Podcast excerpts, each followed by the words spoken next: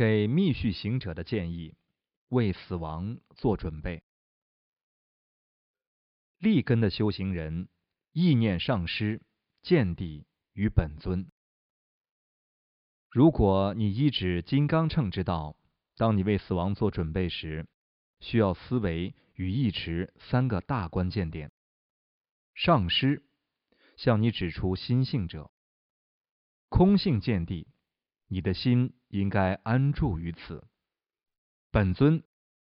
你在世时经由修持而变得熟悉此本尊，本尊有参照点的作用，并且提醒你空明双运。在这三者中，最容易记住的可能是上师，因为你在世时曾经见过你的上师，因此知道上师的相貌和声音。作为密续行者，你也已经用金刚乘的观想与成就修持训练过自心，这些修持可以帮助你熟悉上师与本尊的相貌，并且熟悉他们的名号、视野活动和划线。这类修持称作成就法。修持成就法不仅是大声的朗读法本，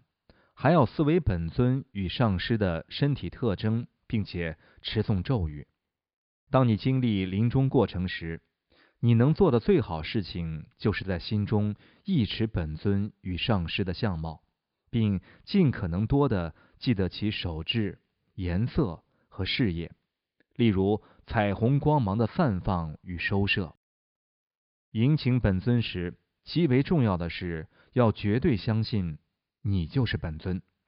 这既是金刚乘所谓的金刚曼。最重要的是，你从上师那里领受灌顶，并且一次又一次地将自心与上师之心融合在一起。这是优秀密续行者会做的事，即圣典中所描述的那种具有立根的修行人。如果你在活着的时候有修持千时法为自己的死亡做准备，那么一旦死亡过程开始，就立刻为自己修千时法。如果你认识一位好的喇嘛、男女瑜伽士或者出家僧尼，你可以请他们为你修持千时法。如果那位修行人不在你的床边，也不要担心，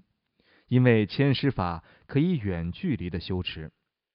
但是我必须强调，千时之道是提供给立根行者的，这与受过高等教育或头脑聪明完全无关，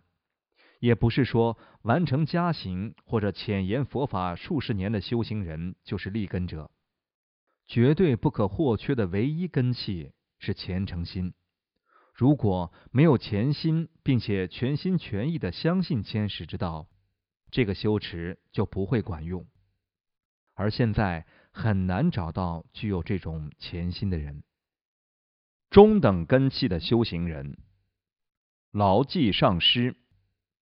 在死亡时，一个缺乏经验的平庸修行人能够记得见地或者是本尊的外貌、志向等细节，甚或是记得本尊的名字，机会渺茫。取而代之的，应该依止在所有法道中最值得信赖的法道，向你的上师祈祷。在这里，上师是你此生遇见过、交谈过、有过互动的上师或者导师。在临终时，向你的上师祈请领受四灌顶，并且将你的心与上师的心融合等等。如何帮助密续行者度过临终过程？与临终的密续行者亲近的金刚兄弟姐妹，可以提醒他们修持的所有要点，以此来帮助他们。要记住，生命是一个幻觉，是一场梦。归顺佛、法、僧，升起菩提心，意念本尊的相貌与事业以及咒音，安住于你最熟悉的任何一个见地，中观、大手印或者大圆满。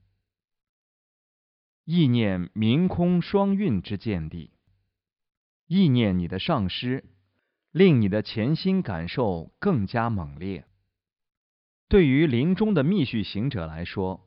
上师是修持意念与思维的最重要对象，所以你应该大声的而且清楚的念诵临终者上师的名号。